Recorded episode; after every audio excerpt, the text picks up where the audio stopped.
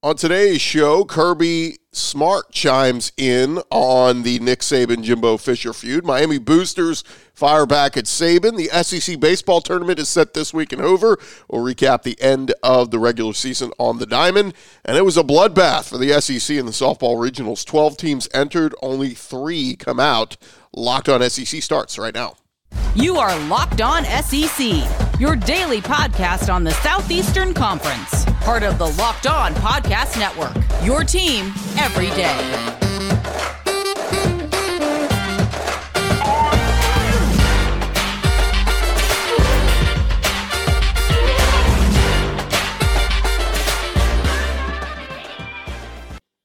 And what is happening, everybody? Welcome into Locked On SEC. Great to have you guys along. I'm Chris Gordy. Thanks for making Locked On SEC your first listen every day. Remember, Locked On SEC is free and available on all platforms, including YouTube and at lockedonsec.com. Let's jump into it. Let's go around the conference. Boots out to the right. Intercepted. Takes the handoff. What a catch. Around the conference. And we start with Kirby Smart all the drama recently with Nick Saban and Jimbo Fisher openly complaining about NIL and each other and all that. Kirby Smart, he's sitting happy, fat and happy off his first national championship at Georgia. But he does have some concerns about uh, all the new issues that new college football coaches are facing these days. On the Paul Finebaum show a couple days ago, Kirby Smart said, the world we live in in college football is changing so fast. I'm hoping there are some guide rails put in to help college coaches who love the game and enjoy it. Right now, you're chasing your own players, you're chasing players that are in the portal, and then you're chasing recruits. So you're getting pulled in a lot of directions. There's a lot of demands. It's 24 7 all the time. I got in this game because I like the relationships and coaching, not the chasing. Many have called on NCAA or Congress to force some rules when it comes to name, image, and likeness, but so far, nothing really has happened. So I think you're going to continue to have little tiffs where Nick Saban calls out Jimbo Fisher publicly. Jimbo Fisher t- calls a press conference to take shots back at him. Crazy, crazy stuff. Now, speaking of Nick Saban, a Miami booster is throwing arrows in his direction.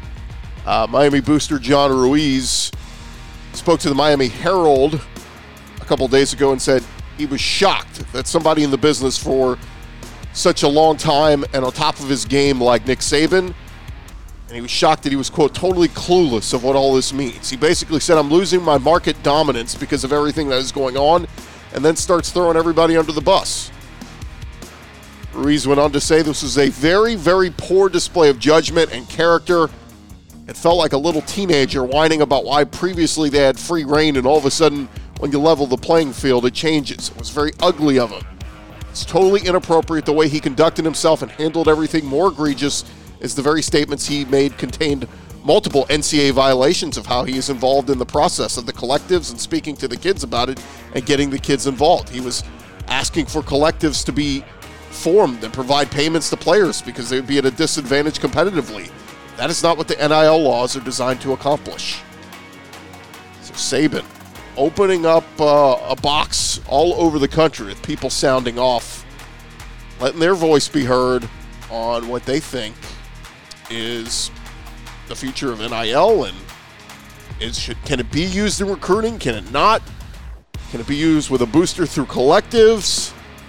And it's this uh, it's a sticky, sticky territory and all I know is this: everybody is counting down the days till we see Texas A&M and Alabama on the playing field because there will be no love lost between those two teams. I, I mean, I can we get like a camera just on the field the whole time for a pregame handshake?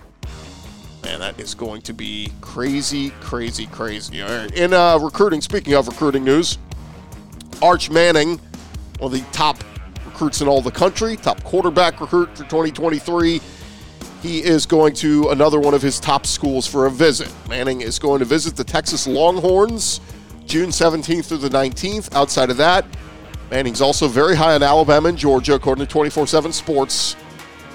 Uh, the quarterback is also scheduled to visit with Florida later this summer as well. We know Ole Miss has kind of been on his radar at times. LSU's name was thrown in there. But uh, if Manning ends up going to Texas, that would be a huge addition to Steve Sarkisian's 2023 class. Texas currently has four four star commits and one three star commit in that class. So we'll see. Still a long way to go, but some people thinking Arch Manning could make an announcement towards the end of this summer. We will see. And some other SEC news. Joseph Evans, former LSU defensive lineman who entered the transfer portal a month ago, has announced his new team. He announced on social media he is heading to UTSA. So San Antonio is where he will be heading. He tweeted out, "Let's get to work." In three seasons at LSU, Evans appeared in 13 games. He's a three-star member of LSU's 2019 recruiting class. In other recruiting news, an offensive lineman for the class of 2023 made cuts to his list, and he's got three SEC schools still in the mix. Uh, Chase Bisontis, a four-star offensive tackle out of the state of New Jersey, one of the top tackles in this class. He revealed his top five, and it includes Michigan State, Rutgers, and then Texas A&M, LSU, and Georgia out of the SEC. Six foot five, 290 pounds. He's the number five offensive tackle in the nation, number 58 overall prospect for 2023, and he's the top player out of the state of New Jersey. So we will see where he ends up. But three SEC schools in the mix with really good chances there. Well, SEC basketball note Josiah Jordan James uh, is going to reportedly return for his senior season at Tennessee. Big boost for Rick Barnes and his squad. CBS Sports reported he will withdraw his name from the NBA draft and return to Tennessee. Uh, James appeared in 32 games, made 30 starts last season, was Tennessee's third leading scorer. He was one of three Tennessee players to average double figures, averaging 10 points, and led the Vols in rebounding at six rebounds per game three seasons in Knoxville there. So Josiah Jordan James coming back to the Vols. Big, big get for them. Quick SEC baseball note. We'll get to some more uh, in just a little bit. But Todd Helton now has some company at the top of Tennessee's all time record books. He's held the Vols' all time record for home runs since 1995. Hit 38 during his time in Knoxville from 1993 to 95. Well, his home run record has some company. Evan Russell tied that mark with his 38th career home run on Saturday afternoon.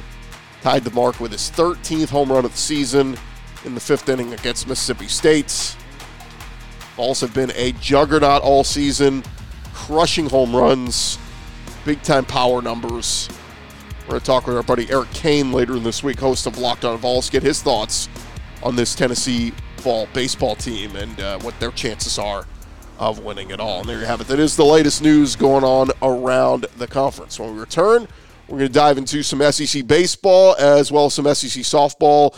What are the chances of uh, the SEC winning it in softball? We only got three teams left. It was a bloodbath of a weekend. And then, of course, uh, the SEC tournament getting started in Hoover. We'll break it down for you, tell you what the bracket shapes up uh, to be this week. Look, need to remind you guys we love brownies here, but the only thing we love more than brownies is brownie batter. That's why you need to check out the new Built Bar flavor, the Brownie Batter Puffs. It is a new creation, and this one is better than ever. It is the Brownie Batter Puff takes protein bars to a whole new level, and they are available right now at built.com. If you haven't tried Built Puffs yet, not sure what you're waiting for. Puffs are a chocolate covered marshmallow protein bar, uh, delicious flavored marshmallow covered in 100% real chocolate. 140 calories, 17 grams of protein packed in there, only 7 grams of sugar. They are the perfect pick me up for any day. Um, they're made with collagen protein, which your body absorbs more efficiently and provides tons of health benefits. Go check them out right now, built.com. You can find the brownie batter puffs right there. Add them to your cart. And when you go to hit checkout, make sure you use our promo code LOCKED15. LOCKED15, that's going to get you 15% off your order. Use promo code LOCKED15, get 15% off at built.com.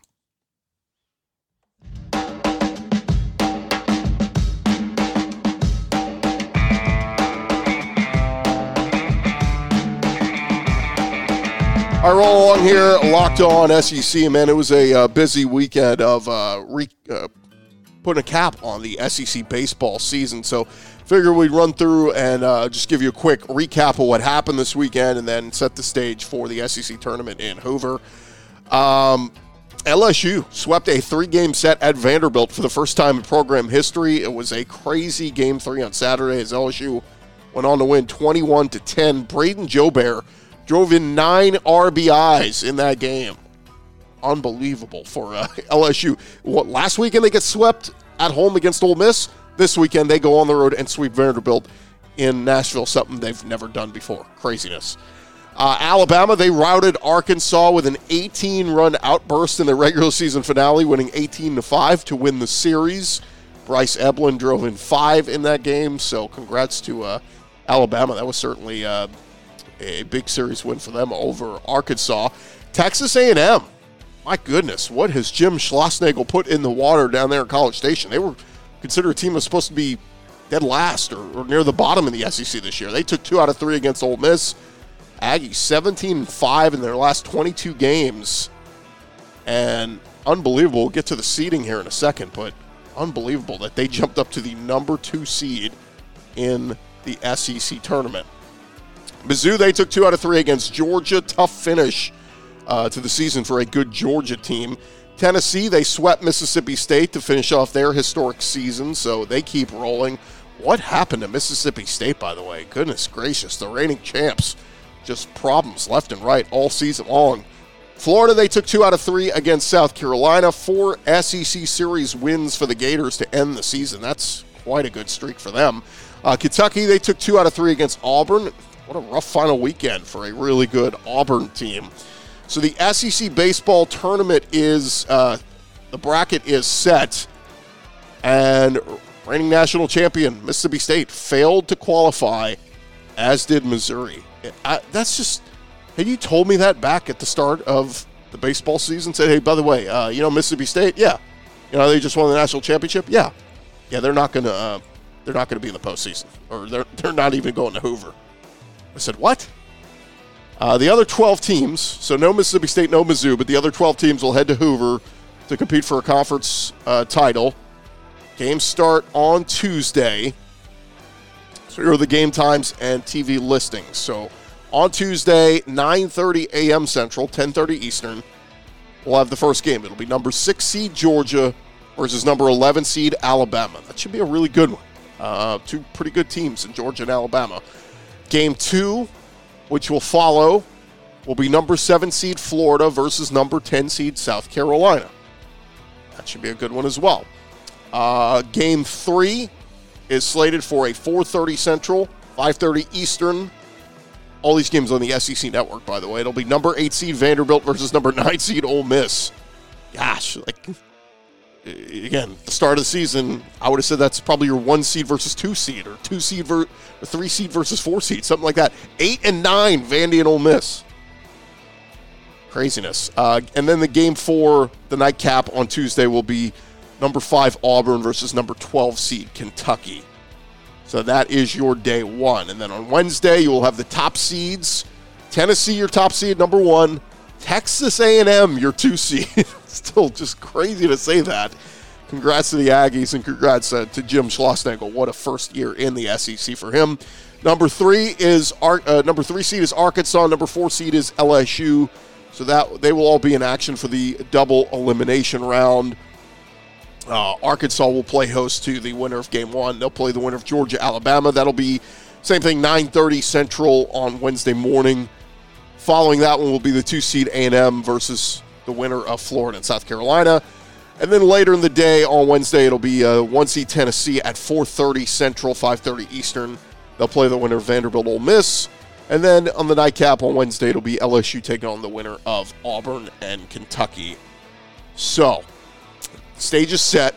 And then, of course, you'll go into the losers brackets on Thursday. Winners uh, will advance to, uh, of course, play on, fr- on Friday. And then we'll have on Saturday our uh, semifinals. And then Sunday, 2 p.m. Central, we will crown a champion. That game will be on ESPN2 Sunday afternoon. So, SEC tournament always fun to watch, and we got some real man like. I'm telling you, like, would not be shock me if one of these lower seeds jumps up, goes on a run, and wins this whole thing, because it, has been a weird year of a lot of parity in the SEC when it comes to SEC baseball. And look no further than the two-seeded Texas A&M Aggies. Crazy, uh, the season that, that that they had, and the season that we had as a whole for SEC baseball. But going to be a lot of fun. All right, coming up next, we're going to break down a little bit of the softball craziness that happened over the weekend. My goodness, it was a bloodbath. That's coming up in just a second. But uh, this episode is brought to you by Rock Auto with the ever increasing numbers of makes and models now possible for your local chain auto parts store to stock all the parts that you need. Uh, you have computers with access to rockauto.com at home and in your pocket. Save time and money when you use Rock Auto. Why choose to spend 30%, 50%, even 100% more for the same parts from a chain store or car dealership? Rock Auto is a family business serving do it yourselfers for over 20 years. Prices are reliably low for every customer. They got everything you need from tail lamps, motor oil, uh, new carpet, whatever it is, you can go find it at rockauto.com. But go explore their easy to use website today. Find the solution for your auto parts needs. Go type in wiper blades, uh, Kia, whatever, 2010, whatever your car make and model is, type it in. You can find all the parts available for your car or truck. And make sure when you go to rockauto.com, see all the parts available for your car truck, and make sure you're write locked on in their How Did You Hear About Us box that they know that we sent you. It's an amazing selection, reliably low prices, all the parts your car will ever need. Visit rockauto.com.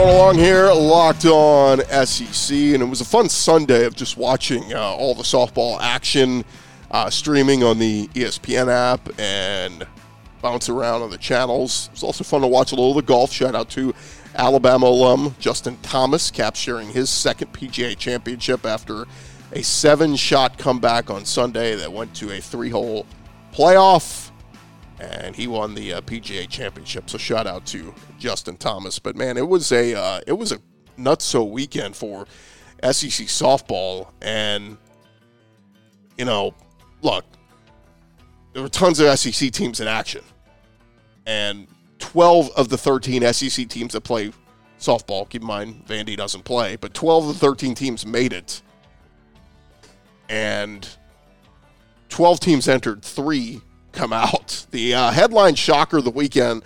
We'll hit on all the losers first. The Alabama Crimson Tide. They ousted. They were ousted in their own regional by Stanford. Alabama found, themselves on the elimination side of the regional. Won the early game on Sunday versus Stanford four to nothing, but they lost the second one six to nothing. And Montana Fouts, who's been outstanding all season long, she just, I mean, she threw over 200 uh, pitches on the weekend, and it caught up with her.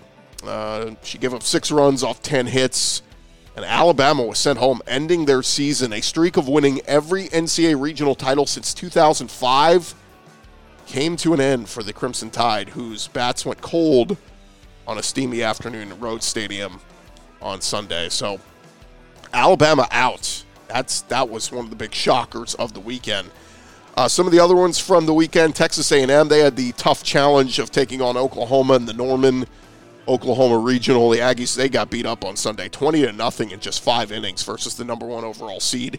Oklahoma is just a machine. They sent the Aggies home. LSU they got sent home early for the first time in six seasons as they lost in the Tempe Regional, losing to Cal State Fullerton on Saturday three to two, as they were eliminated and LSU's season came to an end. Auburn their season came to an end, losing to Louisiana 4 to 3 in their elimination game out in the Clemson Regional. Kentucky season came to an end, losing to Virginia Tech 5 to 4 in the Blacksburg Regional. They lost earlier in the day to the Hokies 9 to 2. So Kentucky season's over. Missouri, they could not protect home field as they lost to Arizona on Sunday 1 to nothing. Couldn't find any offense. That's when cold. They were eliminated. Ole Miss, they were eliminated out in the Los Angeles Regional. They lost to UCLA 9 to 1 in 5 innings on Sunday afternoon. Tennessee, another shocker. They lose to another orange team. Oregon State beats them 3 to 1 in an elimination game out in Knoxville. So the Vols sent home early and then Georgia. They were tied with Duke Sunday afternoon 5 to 5 in the 5th inning before the wheels came off. Duke put up 6 runs in that inning. Scored a couple more in the next one and run ruled them. Georgia went on to be eliminated in the Durham Regional. So it, that was just nuts. So, so many SEC teams sent backing. So let's discuss the good side. There was some good. Uh, 14th ranked Florida Gator softball team. They made it a point to get on off the field early on Sunday afternoon. They were paced by a 10 run opening inning, the Gators sprinted past the visiting Wisconsin Badgers 11 to nothing in 5 innings to win the Gainesville Regional and secure their spot in a Super Regional next weekend. They will travel to Blacksburg to face Virginia Tech, who beat Kentucky on Sunday. So Florida, they're heading to the Super Regional, but they're going on the road. They're going to go up to Virginia Tech. Mississippi State, Bulldogs upset number two overall seed Florida State twice on the Seminoles' home field, winning the Tallahassee Regional and advancing to the Super Regional round for the first time ever. So, congrats to the Bulldogs. Mississippi State, they will not only play in a Super Regional, but they will host it. The Bulldogs, who's the regional's number two seed, they are seeded higher than opposing Arizona, who's a three seed. So, the Wildcats. Uh, they beat number 15 overall seed Missouri to win the Columbia Regional on Sunday.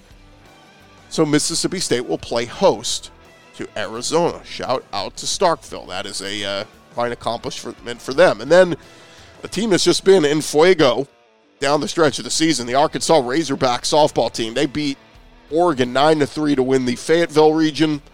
Four Razorbacks hit home runs in their game on Sunday.